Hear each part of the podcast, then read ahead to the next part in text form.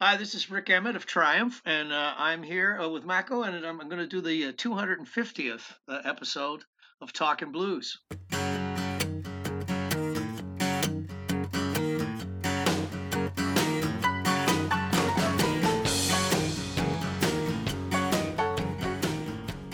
I read somewhere, and I'm always hesitant to quote things that I read on the internet, but that that your name is spelled the way it is because of uh, an error in the album cover. Is that correct? Yep. Yeah, that was. Uh, I mean, uh, the the full story of things is, you know, I was born a Richard, and then my family called me Rick and Ricky, and uh, when I went to school, uh, I became a Richard again, and I, everybody that ever knew me from school always called me Richard.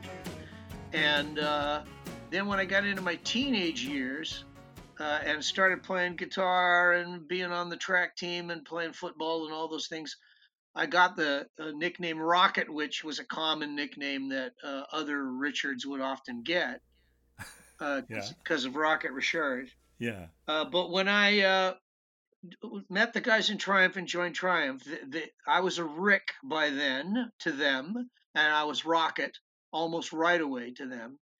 And um, yeah, the story about how the name got sort of changed, the spelling was that the first Triumph album was coming out. Mike Levine was the producer. He called me up one day to double check to make sure that the credit was going to read correctly vocals, six and 12 string guitars, all that stuff. And he had recently borrowed some cash off me when we'd been out on the road playing some gigs. And when he paid me back, he wrote me a check. And on the check, he'd spelled my name R I C Emmett. And I, and I said to him, Mike, I hope you spell my name right on the credits because it's not R I C, it's got a K on the end. And he went, Oh, okay. So then when the uh, jackets got printed, and I think they did a run of about 10,000 records to start the first run, yeah, it was R I K E M M E T T. And I went, oh my God. And it was, it was 10,000 jackets. And I went, well, so that's okay. You don't have to throw them in the garbage. I'll just, I'll change my, I'll spell my name different. So that's the, that's the story. Wow. So, I mean, obviously you grew up using multiple names. So you were probably used to using different names. I mean, this probably wasn't as a big a shock to somebody who always had one single name, but it, that must have been a little devastating. Uh, it wasn't a big deal at all, and and um, that the whole thing of having different names, it's been an interesting thing in my life. Like I never liked if people called me Ricky if they hadn't earned it. Like to me, if you were going to use the diminutive form of my name, you had to be like family or you had to be somebody that really knew me well. So I didn't like it when like you know, in a meet and greet in line, somebody would get to the front and they'd say, "Hey, Ricky, how's it going?" I'm going, you know, you don't get to call me Ricky. You know, that's for people that that have earned it. You know, and uh, right. I, and I, Rocket was always one that was uh, a, a very familiar sort of like my wife calls me Rocket a lot of the time. And uh, the guys in the band, Gil and Mike, always pretty much called me Rocket. They never called me Rick or, or they never called me Richard. But I would do a thing like, say, play a gig uh, where I was doing um, I was doing a lot of soft seaters in the last, you know, say five years of my career, and so old high school pals would come out and see me, people that knew me in grade eleven or something, and they'd be in the meet and greet line, and when they'd see me, they go, "Oh, hi, Richard," you know, and I hardly ever hear that except when I do hear it, I know, hey, this must be somebody that knew me in high school, you know. So, um, but uh, yeah, I mean the, the the misspelling of my name in a way, and this is sort of taking this on another tangent, but you know the way there's people in show business and they're like Madonna or they're Sting or they're you know Alice Cooper, yeah. like they have a stage name, and in a way, in a very kind of modest Canadian humble way. R.I.K. was kind of my stage persona. That was the, who I became. Like my mother would never sign a, a birthday card or a Christmas card or anything and and write R I K. She always it was always R I C K because she thought of R I K as you know some bizarre affectation you know of show business. And so you know it, it's it's been an interesting thing to have it in my life that I can think of this RIK guy as something that got invented in 1975 and I've just recently made a deal with a a publisher where I'm doing a book of poetry coming mm-hmm. out this year, and and then next year or a year after that or whenever it's finished, they're doing a memoir. And uh, I had a discussion with my editor, and I said, you know, should I reclaim my name, like the full name, Richard Gordon Emmett? Should should I reclaim that? And he said, well, he said you can do it like uh, on the uh, on the title page inside the book, but on the outside cover, we're using RIK because that's that's who everybody knows. You know, that's who the world knows. They don't know Richard Gordon Emmett. That'll only confuse them. And I go, okay, no, you're right. I get it. You know, totally. So RIK is my showbiz thing. you know, yeah. So that was a long story, but uh, that's why so, we're here, right? And, and yeah, but so when you and also this this is the name that that becomes famous so you have to now do autographs. Was that weird? Uh, no, no. I, you know, I mean, the the whole thing about like I'll tell. I have a good story about autographs. I was once uh, I gave away the um, Vezina Trophy at the uh, NHL Awards in 1987, and uh, I got to do that with Lanny McDonald. And then when you do these things, you get to go to a fancy dinner, and my wife and I got to sit at a table with uh, Shannon Tweed, the Playboy Bunny of the Year, and and you know, and we were right beside a table where Gordie Howe was seated with his sons, Mark and Marty, and and his wife Colleen, and and so at a certain point, you know, I, I sort of sidled over, and they, these kinds of awards banquets, they got like it'll be like you know. Um, construction contractors from Sudbury that have made a lot of money and they bring their kids and they got their little boys dressed in tuxedos, and the boys are kind of running around the whole time getting autographs from everybody, you know, and uh, including Playboy bunnies and rock stars. So, um, Gordie Howe's beside me, and at one point I take my program and I sort of, you know, slide my chair back and lean over and I say, "Excuse me, Gordie, uh, you know, I, I don't mean to interrupt, but and I know this is a pain, but can you could you please, you know, sign an autograph for my dad?"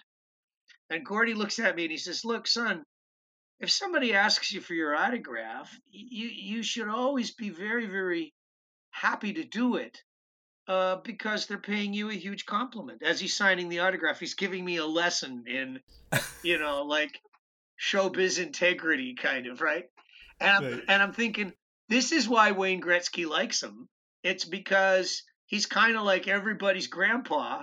He, you know, like giving you giving you life lessons so like I'm going, and I'm you know it kind of had the aura to it of like you know he sees this long-haired rock star and he's thinking this guy you know he needs somebody to straighten him out you know so Gordie's going to straighten me out. So it was great. it was like it was a, but I I always had that feeling in any case. I was never, uh, you know, hardly ever unhappy except to say you know maybe as I got old and crotchety in a meet and greet when you're dealing with your 137th person, you know, and they're starting to tell you their life story, you know, I would sometimes, you know, get a little bit uh, short tempered, but generally speaking, I, I, was always happy to sign autographs for people, and and uh, I always felt that it was, as Gordie said, somebody's paying you a compliment. You know, they're they're they're showing you that you matter in their life, and that's a cool thing.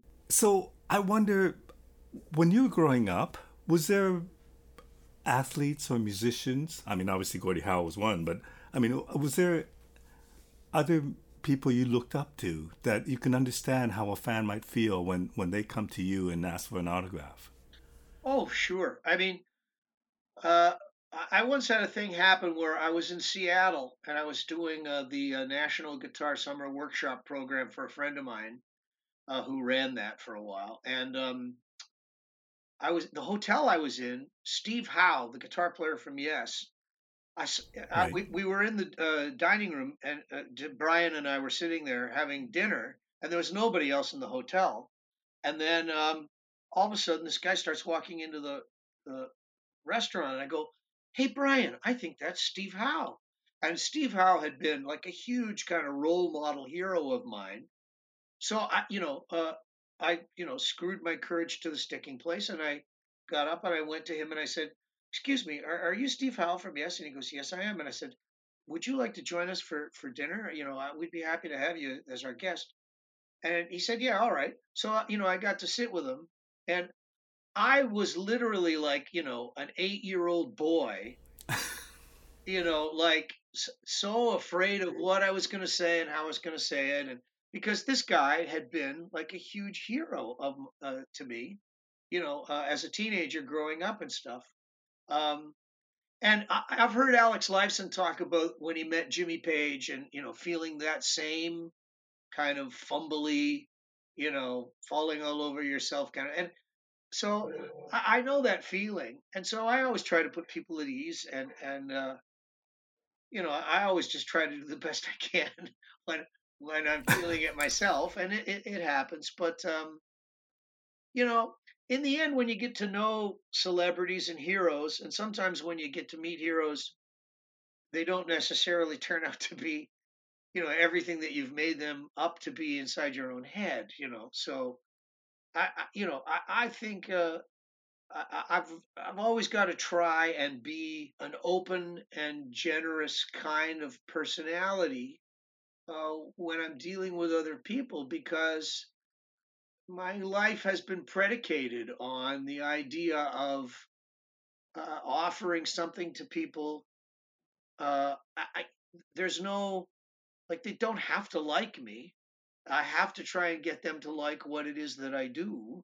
And so you're always kind of uh, trying to be honest with people and trying to work straightforward towards them. And, and um, so, you know, uh, social courtesy matters, social graces matter all of that enters into it you know? I wonder when you learned that because i mean when i read your interviews and and view old interviews i mean i certainly get that. You're very open and very honest but when when did that occur to you that this is the way you should be? Or is it just the way you are?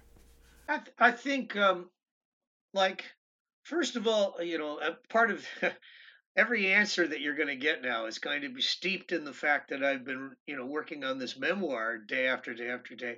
So there's certain things where psychologically, you know, uh, you're, you're really doing a lot of deep digging. So, you know, all of my answers are going to end up going way off on a tangent and then coming back. Uh, when I was That's a little, fine. yeah, when I was a little kid, uh, I was very shy, extremely shy, and um, the other side of the coin was that I was also fairly talented in a lot of ways. Like when I would do drawings in kindergarten, the teachers would be going like, "Oh, wow, this is amazing. Oh, this is incredible." And of course, I could sing even when I was really little. My mom would drag me off to the choir at church when I was like seven, eight years old. You know, uh, I would be the guy that would have to star in the church Christmas pageant because you know I could sing songs and I could memorize things and spit them back and you know so these things uh, I had all this shyness but my mother would say no no no no. You have this talent so you got to perform. So the the whole thing of being extremely shy but also being really talented then it was kind of like well now you're going to be all the kinds of things that happen to kids. You know, um, I would be on sports teams in school, and I would go and run in the the district races, but I would win. And so then there would be this big deal in my classroom where it was like, oh, Richard Emmett's going to get the crest, and we're going to talk about this. He's going to get the trophy, and you know, blah blah blah, all this stuff. So now you're sort of being turned into a kind of a a public figure, even though it's not necessarily what comes naturally to you. So now you're just going to adopt this whole thing of uh, wearing masks and and and uh, being an entertainer and learning how to be polite and learning how to be courteous and learning how to say the right things and be the right kind of you know so so that you get along with authority because you're now dealing with uh, you know teachers and and play directors and choir masters and you know, uh, coaches on sports teams, and uh, you're getting along with all of these people, and you're being put in positions of sort of responsibility. You know, you go to Cubs and Scouts, and it's like, well, no, you're going to be the leader of the six in Cubs or the the pack in in in, in Scouts. You're you're going to be sort of the the representative. You know, you're going to be the class president. You know, all of this stuff. So you start to develop a sense of, I don't know, public kind of um, uh, decorum. I guess is the word. Right. Were you a confident kid? No, no, I was. Uh, well, I I would say I was uh, I had two sides to my personality, two strong sides to my personality. One of them was being an extremely shy kid.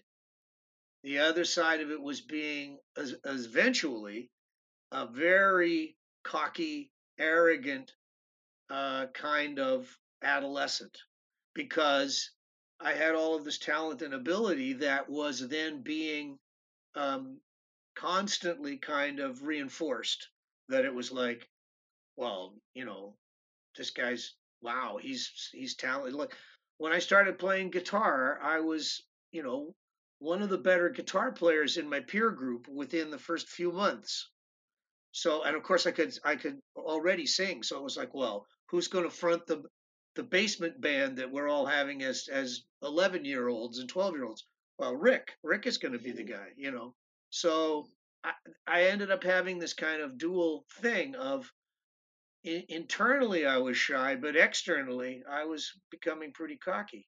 When this confident guitar player, because I keep reading about you in in like folk houses, being a singer songwriter, um, and I know that your brother got you the Segovia album, and that got you into classical music, and I. I know guitar was a big part of you. I don't know at what point you decided which path you wanted to go. Well, you know, sometimes I think it's a question of uh, sometimes you're choosing the path and sometimes the path is choosing you. So a lot of it has to do with opportunity. Um, you know, somebody says, Hey, do you want to come and sing at this coffee house? And you're not getting paid or anything. And you go, Yeah, sure. And so you go and do it. And they go, Oh, wow, this is great. You know, do you want to come to this high school and do one next week? You know, so that part of your life is developing. But by the same token, you know, somebody saying, "Hey, um, you know, do you want to be in this rock band and you want to play these things?" And oh, we're going to have a a dance at the community center on Thursday night, and you know, will you come and play guitar and sing with a band at that thing? So, you know, none of these things are necessarily turning into a career. They're all pretty much still hobbies and just you know weird little things that you're doing when you're a kid. But then eventually you get to a point where somebody's saying hey you know my uncle has a a, a polka band. Do you want to come and sit in on that? And and uh, like you just got to play oomta oomta oomta oomta you know for an hour and a half or two hours uh, but um you know you'll get paid. We'll give you a hundred bucks. And so you kind of go ooh you know so now the whole thing of electric guitar, sideman working in a gig, playing in wedding bands, you know, that's as lucrative as, you know, the rock band thing that you do at Jesse Ketchum Public School on a Friday night once a month when you're in grade 12 or 13. And, you know, you work for the door and in the end of the night there's enough money to buy a pizza and everybody gets a slice and you know you go okay you know, what path is choosing me now? Well, the one where you can make more money is clearly the one where, you know, you're going to start. So you're starting to think of yourself as a jobbing musician, but, you know, one thing leads to another. And, you know, eventually you get a job playing in a rock band.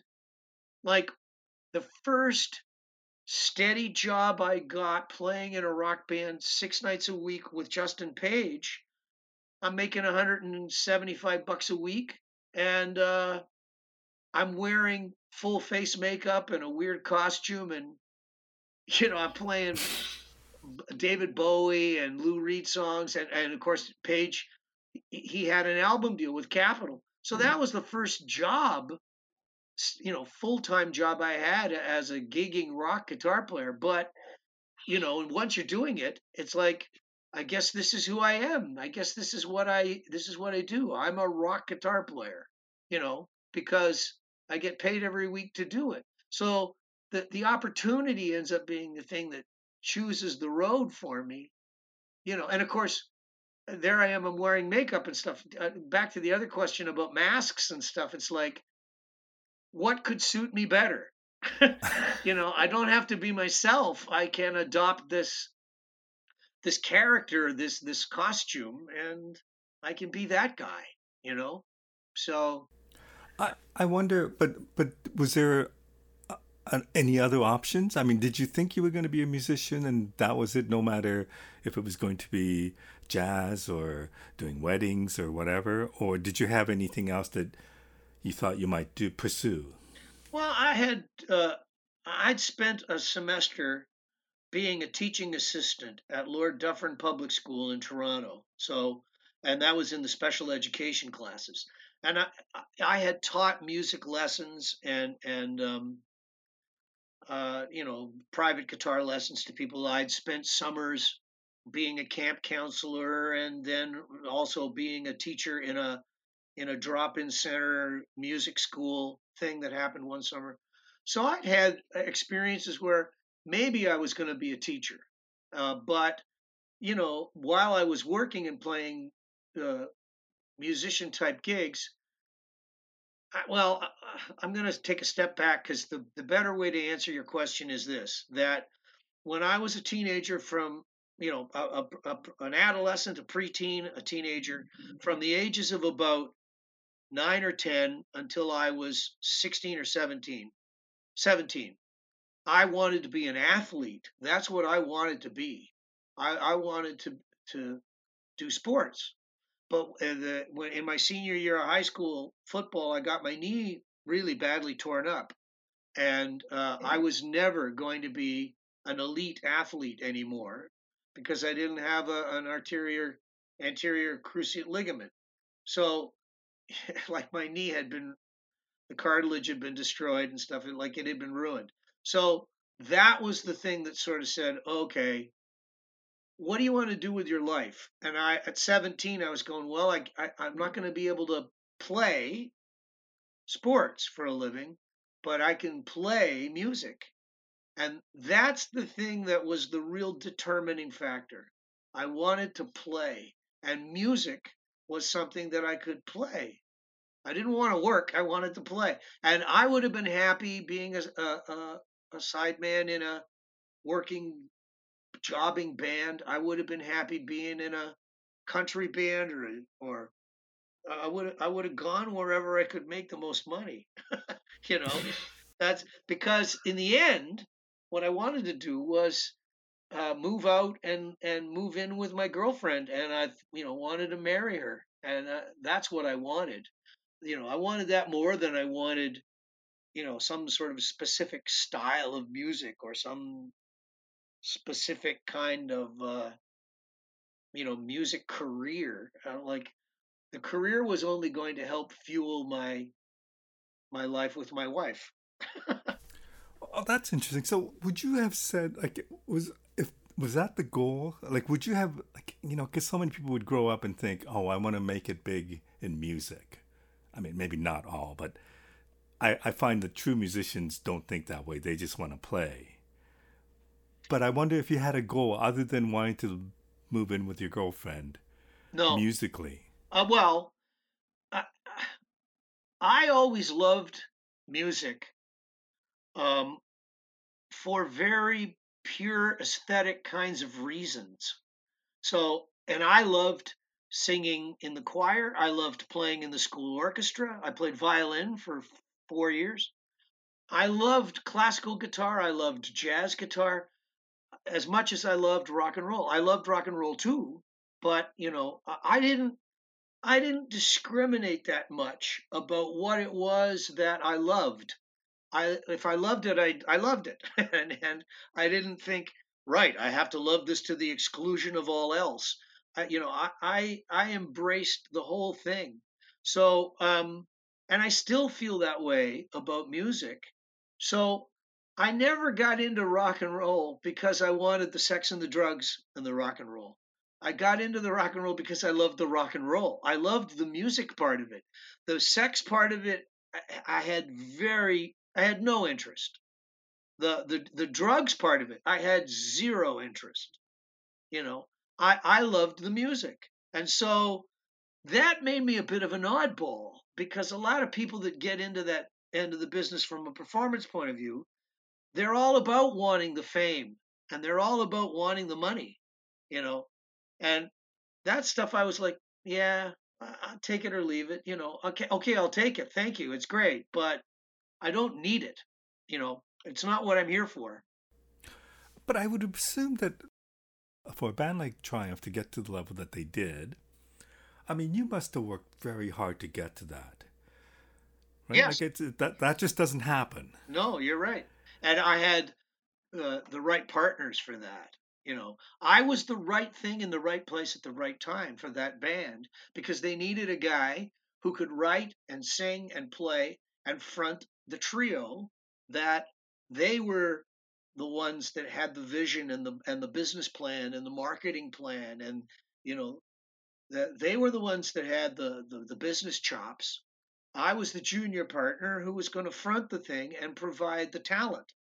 So you know that was the arrangement and it worked out really really well.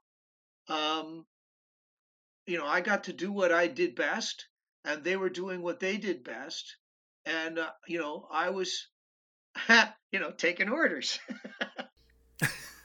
okay so when it becomes a business like that because i presume very quickly when you attain that level of success that it's not just about music it becomes merchandising, it becomes tours, it becomes this huge machine.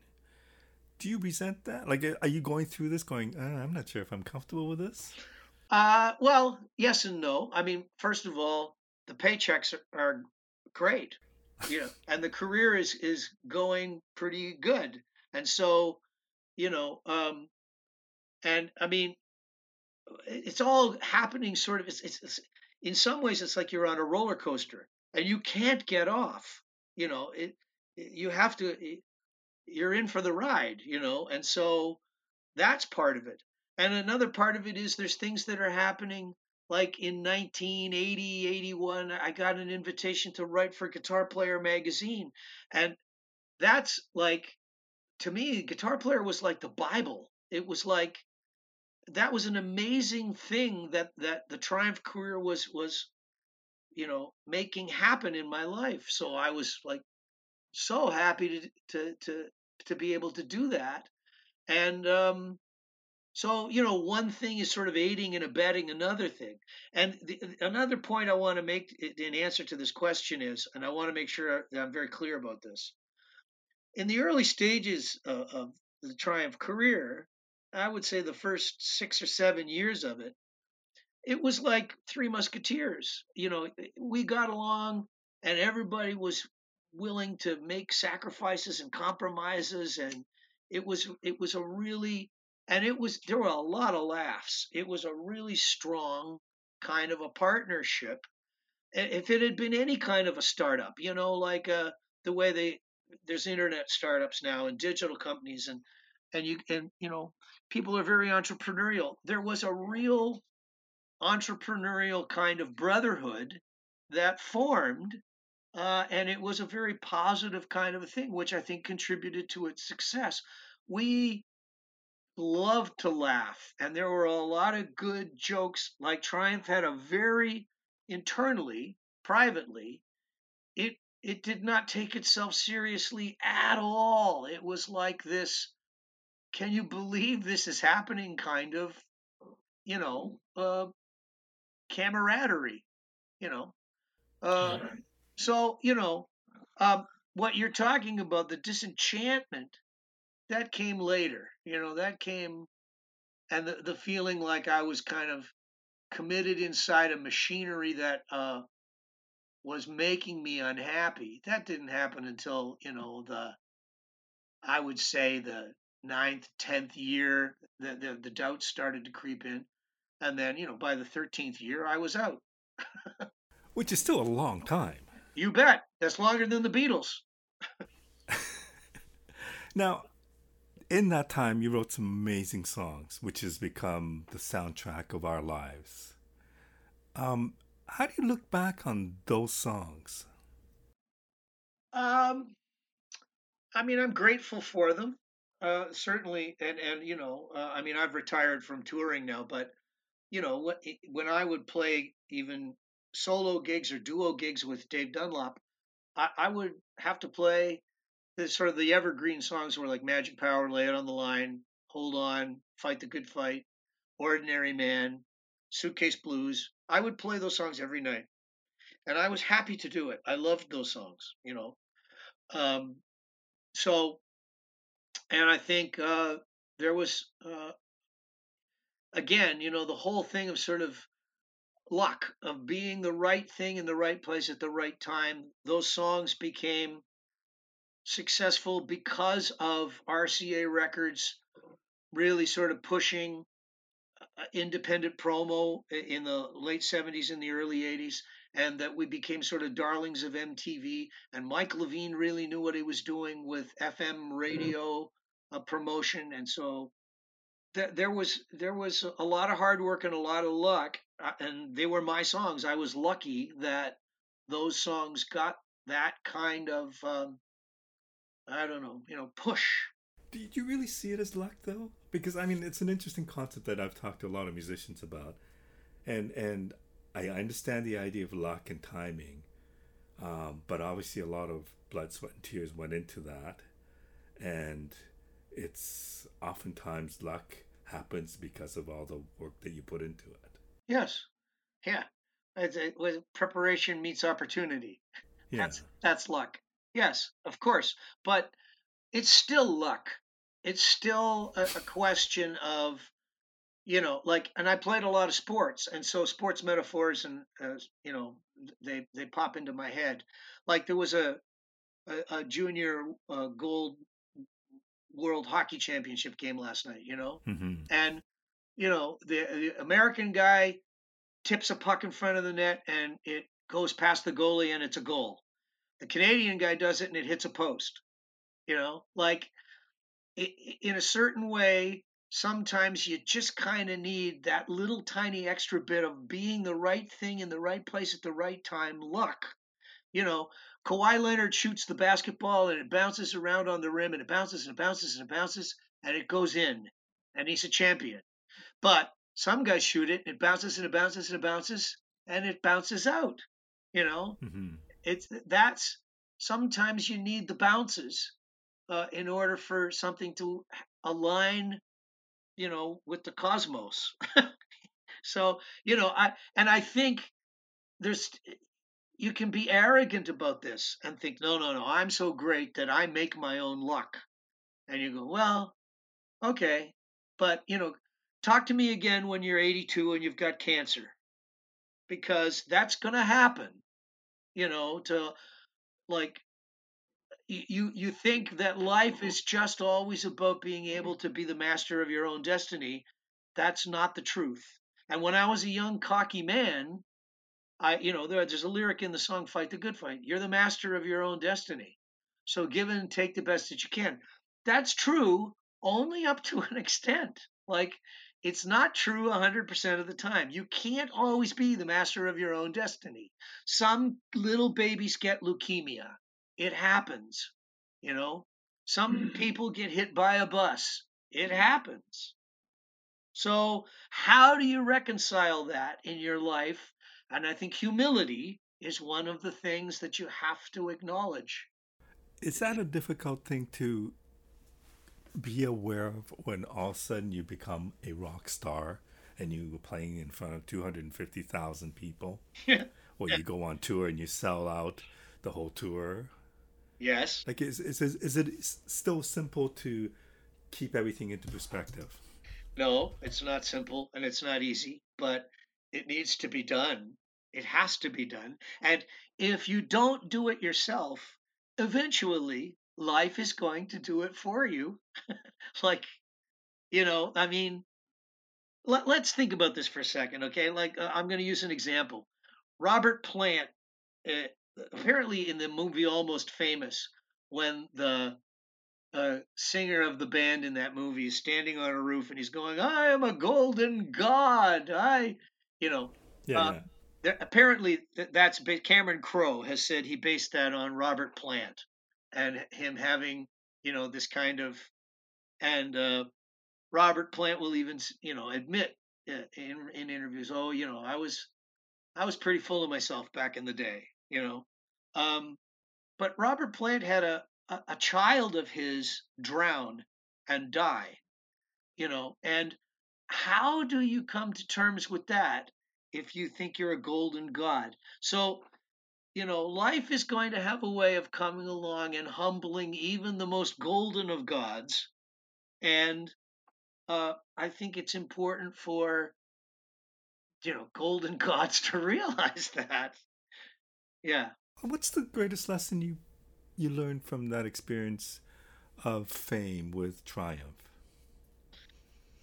Oh, you know, I, I think uh, it's hard in interviews when sometimes when people like when you ask a question, you say, "Tell me the one thing," and I go, "Yeah, but it's not one thing." You know, that's an easy Right. it's an easy question to ask, and it would be a glib thing for me to answer. Um, but it's not just one thing. It's a it's an accumulation of dozens of things, you know. And um, Yeah. and like, like a lot of times in interviews, you get asked a question and it's an either or, you know. Well, do you think it's this or is it that? And you go, no, I don't think life can get boiled down to either or. I really don't. Like sometimes it's way more things than just, you know, one or the other. It's it's not just yes or no. Sometimes it's maybe, you know, True. like and honestly, truthfully, I think that's the best answer I can give you to that question. Is in fact that that whole idea of multiplicity and and and um, complexity. I, I think that is the thing that one has to sort of come to terms with. That's the answer. The answer is not thinking, right, I've got this figured out. It was black or white, and I'm going white. Like you go, no, I think you've made a mistake there because it's going to be a thousand shades of gray. And the sooner you come to terms with that, the more you're going to realize that's where, you know, uh, and it's not just happiness, it's more like just resolution of things. That's where you'll resolve that the answers exist. Fair enough. Tell me about your songs. You tend to write very positive messages. Yeah. And and so is that where does that come from? I mean, I've talked to a lot of musicians who say you have to write positive things. Even BB King said that to me. Is that is that like a, a philosophy that you have? I mean, yeah, I mean, yes. Uh, although, you know, I mean, I taught songwriting for decades. So, and I would tell songwriters, look, even if you're writing a really, really sad blues, even if you're just, you know, you're, you're, all you're wanting to write about is darkness and, and inky blackness and, you know, death and destruction and horror. You're going to have to light a candle and put it in a window for somebody because that's the thing that'll give your song life beyond the the just the moment of your performance of it. It has to offer people something that that to counterbalance the thing. And i think having said that i mean there are blues songs where there there there's nothing happy about the lyric. You know there's nothing happy about the melody necessarily. Hmm. But when the song is performed, it now provides a kind of a oh, I can't think of the right word um, uh, catharsis for the performer and for the listener. And so now that's the positive value that the song has. And people go, yeah, even though that song is incredibly sad, like I feel better after because I've connected to that. And so now I I kind of I have a better, deeper understanding of my sadness. And so you go, ah, so that's the redemptive value of a of a lament, you know, that of a blues of something really really sad.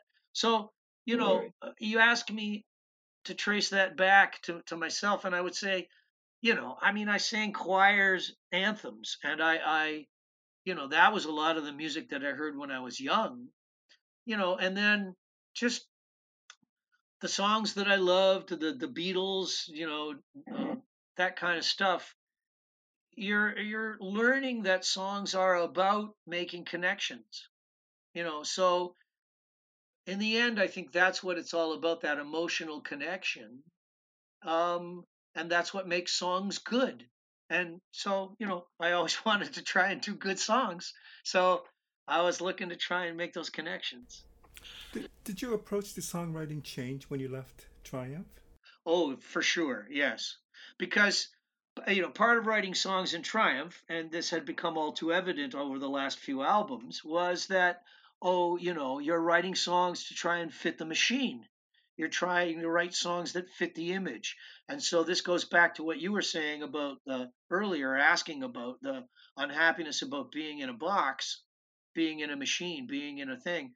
Like I went, yeah, I don't want to do that anymore. I, I don't want to have to write to image. Now, it's hard to change. Like the first album I made when I left, you know, they go, oh, well, you got to, geez, Rik, you know, how about we put you on the cover with a Les Paul and a black leather jacket, and you know you, you play lots of sort of you know progressive heavy rock like we need that in order to sell records and i went yeah okay i i can't i, I can't go wholesale but on that first album clearly the songs were they were no longer triumph songs they were rik emmett songs. And so i could write more as a songwriter and start to establish that personality which it took three albums but i eventually got to the point where i was now a songwriter writing my songs you know by by the spiral notebook record that's what was happening okay so but at the same time as as as time went by you also delved into a lot of other genres of music like jazz, like flamenco, like classical. Is that a risky thing to do, or do you do, do you not care because you know who your audience is, or it doesn't have anything to do with the audience? It's who you are. Well, you know, um, you're sort of predicating this on the word risky, and you know, um, wow, how am I going to answer this one? I th- I think that uh, if you're going to make music for a living, you're already doing something that's risky. Like you're you're right. you're, you're not doing a nine to five kind of you know job that has uh, uh, a lot of um, you know benefits. like it's it, there's nothing safe about it. Uh, and I always felt that the best songs, the best music, was always the one where you were putting the most most part of yourself at risk in whatever it was you were offering. And I would tell that to college students uh, uh, of music all the time. You must put yourself at risk in the work. If you're not, if it's not there, if people can't find that in there, then you're not going to um, be able to find an audience, build an audience, and keep an audience.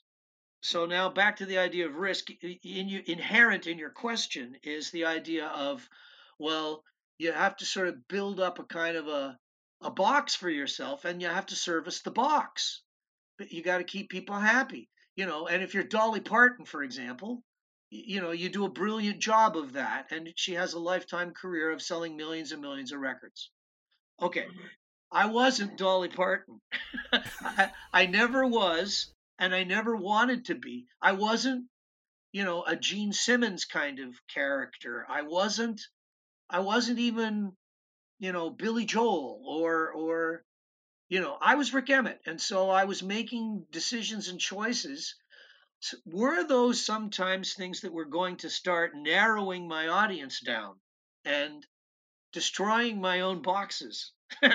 yes, it was. Uh, and was I doing it willingly? Yes. Like I once wrote a song called Taste of Steel, and uh, presented it to my manager at the time. And he said, But Rik, don't you understand? If you do songs like this, like, like what kind of a career do you want? You're going to be playing little jazz clubs and you're just going to be playing for, like, this is jazz.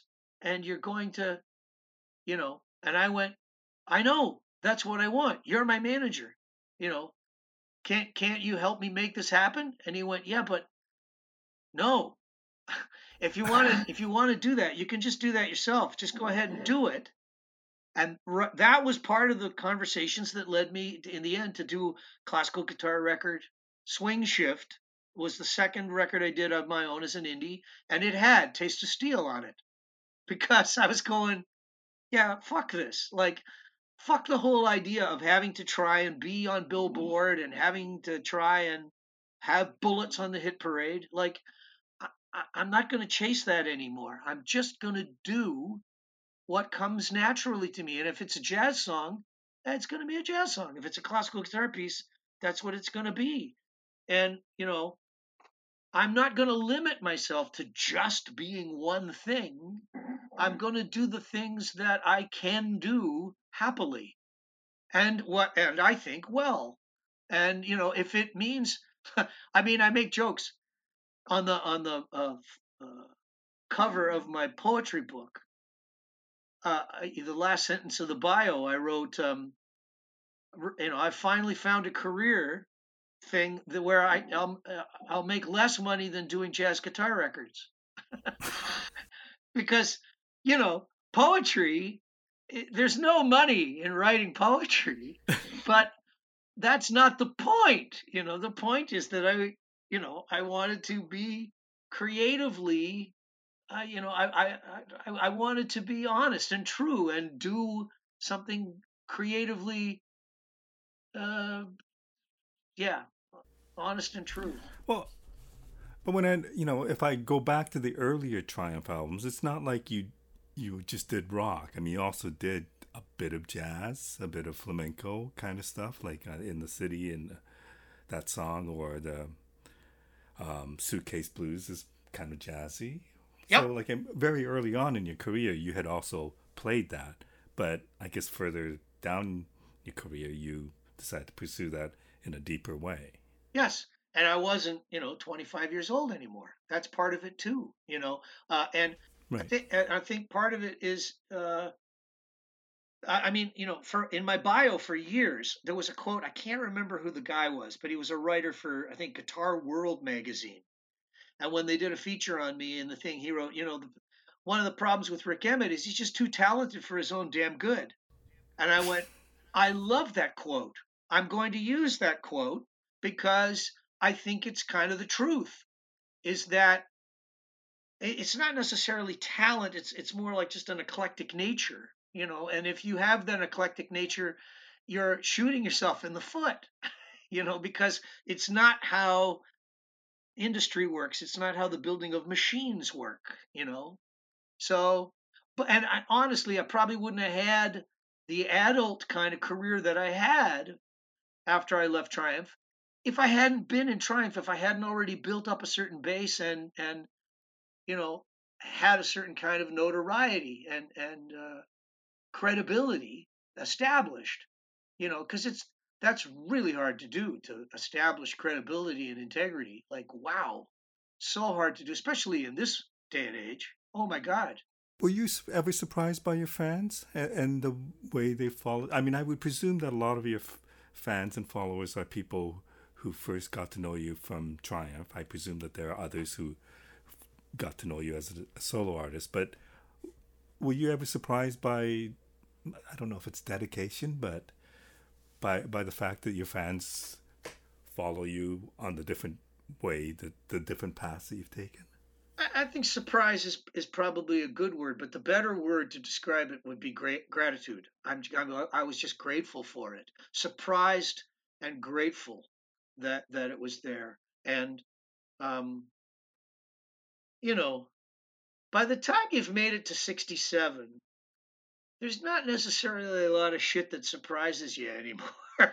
you know, like honestly, truthfully, um, because I mean, uh, come on, Mako, we live in a world right now of Donald Trump and you know the, the the digital universe, the onslaught of the digital universe, the avalanche of it, like the things that people will do on TikTok. you know what I mean? Like, come on, like nothing surprises me anymore. You know. You've, you said you were retired, and this is retired from touring, but I presume you're still writing like crazy. Uh, yeah, I'll never retire. And recording. From, yeah, I'll never retire from being creative. Yeah, but I, yes, I, I I don't go on the road anymore. Well, nobody does right now. True. Yeah. So, but you know, I retired uh, from the road at the beginning of uh, 2019.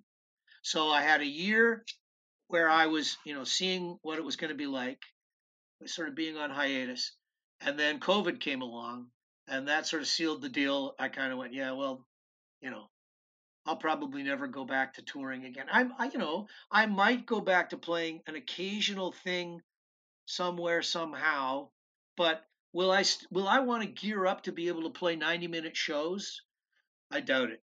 What, what do you miss about the playing live aspect because you're still obviously playing just as much as I mean I presume that you're probably still recording and writing as much as you used to. Yes. But what what is it about not playing that you miss?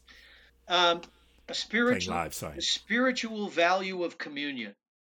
Like it literally is like playing live gigs when it was good was like going to church and having communion.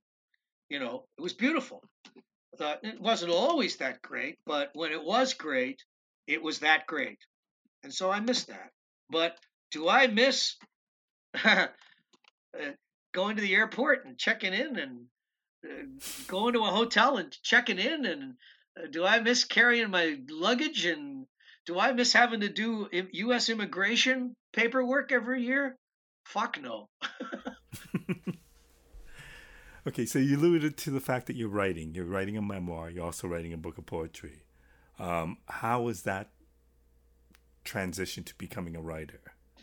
Well, the poetry's done and delivered. I mean, okay. I, I wrote that in my year off and then into 2020 and delivered that. So that's, you know, I'm going to be in the fall catalog for ECW Press. And that's my commercial. Thank you very much. Um, um, what do you hope so, to achieve with that poetry book? Uh, wow. Uh, it, it, was cathartic. So you know, um, I I think what I, what I hope to achieve is that maybe people will like, you know, uh, when Michael Holmes, who's my editor, uh, read it, he said, you know what, this is this deserves to be printed. It deserves to be out. It's good. And I was going, well, it's the first book of poetry I ever did. He goes, yeah, but it's good. It it deserves to see the light of day. So that was a lovely kind of thing to have an experienced writer, editor guy say. And I think in the end, that's why I wrote it, so that somebody might say, "Wow, it's it's good. It's it's not bad. It's eh, he's actually a poet." So that was all. It was a self-defining kind of thing, and what I hope is that people will think the writing is is decent, is valuable, is is worthwhile, you know, and and maybe I'll I'll get a chance to to write more, you know, and get better at it, you know. That is it a different approach than writing songs? It was. It was a lot more liberating because songs are so uh, they have structure and form that you must adhere to. You know, like your your second verse much must match the phrasing of your first verse you know kind of thing. Whereas in poetry you, you you're allowed uh, there's a the parameters are sort of deeper and and more they're vague they're more vague you know um they're there you know you still have to try and and um and have a discipline to what you're doing uh, but it's a different kind of a discipline. It's it's um, and I enjoy I really enjoyed it. I, I, once I'd sort of discovered there's a type of poetry called ultra talk, which um, I, when I started reading it, I was going, "Oh, this is good. I like this." You know, like I think I could get away with this. so, you know, um, that that was kind of the, the the tipping point for me. I had poetry in old lyric books and in old notebooks and things, but like songwriting is very um it, it's it's it's the thing that I know, and uh, so poetry was something that I didn't know, so it was like undiscovered territory. It, it was very um, en- enriching, you know, very very enlightening. So that's why you know I did it. what is the book called? It's called Reinvention, and uh, yeah, I don't know what the memoir will be entitled yet. Uh, and just so you know, there's a, a a members forum on my website, and I've been doing it for almost two decades. And so I told my webmaster, "Can you give me a document of all of the postings that I've done in the forum, so that I could start there?" And when I got that document in Microsoft Word, it was over 5,500 pages, single spaced, 5,500 pages. So it's been an editing job so far. like, you know, writing is often about rewriting, but nevertheless, like, I've just been trying to, and I've chiseled it down now. I've got about 1,300 pages right now, and I'm hoping to be able to maybe get it down to about, I don't know, less than 400 would be good, you know, probably less than 300. My my editor would be happy, you know. I don't know, but the thing is, what I'm realizing is there's more than one book. There's a memoir, but there's also a songwriting book. There's probably one about the music business, you know. So that's that's what's going on there. Um, you're a very creative person. I understand you also paint. Is that correct? Yeah, not very often, but I can. I have the ability to do it, uh, and I would not consider myself to be very good at painting uh, I, I, can sketch. You know, I'm I, I was a cartoonist for, you know, my school papers in college. I I, I did drawings and and I would do sketches for uh, Triumph album artwork and stuff, and and work with the artists. Uh, so I, I, you know I have that ability, but it's just I I don't have the time to do that. Yeah. yeah. I mean, I wonder how you do find the time to do all that you do. I mean, do you organize it? Is it just based on today I feel like writing, today I feel like writing a song, today I feel like playing guitar? How does that work?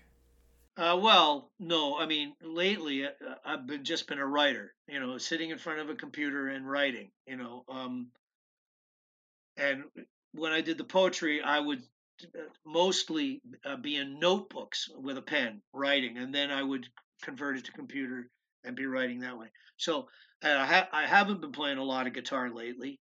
I you know I haven't painted anything for you know maybe two and a half years. You know, uh, little sketches sometimes in a notebook. Like sometimes creativity is such that sometimes it, it kind of jumps up and it bites your ass. You know, and you don't have any choice. You you you know, I do a little drawing, or I, I'm going to write a poem, and so, or I'm going to be writing, working on a song lyric a little bit. Like, I've probably got five lyrics of songs in my uh, I have a three ring binder where once things have sort of reached a certain point, I'll work in the three ring binder so that I can put it on a music stand and and have it in front of me.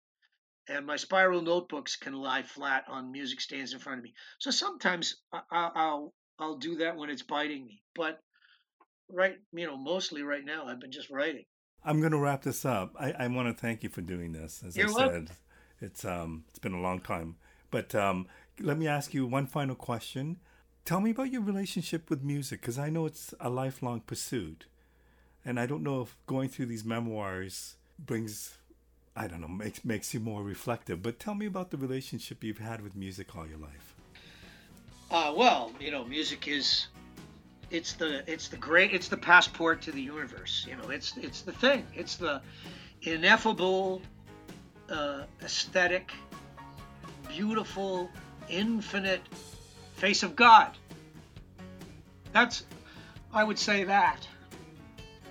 Great, Rik. Thank you so much for doing this. It's been a Uh, in, in my years of interviewing people, I played music for very short periods in my high school and you happen to be one of the few artists that my band played. So uh, it's a thrill. Uh, I'm, I'm happy to hear that. Thank you for doing this and, and really, really appreciate this. You're, you're welcome, sir. Uh, it was my pleasure.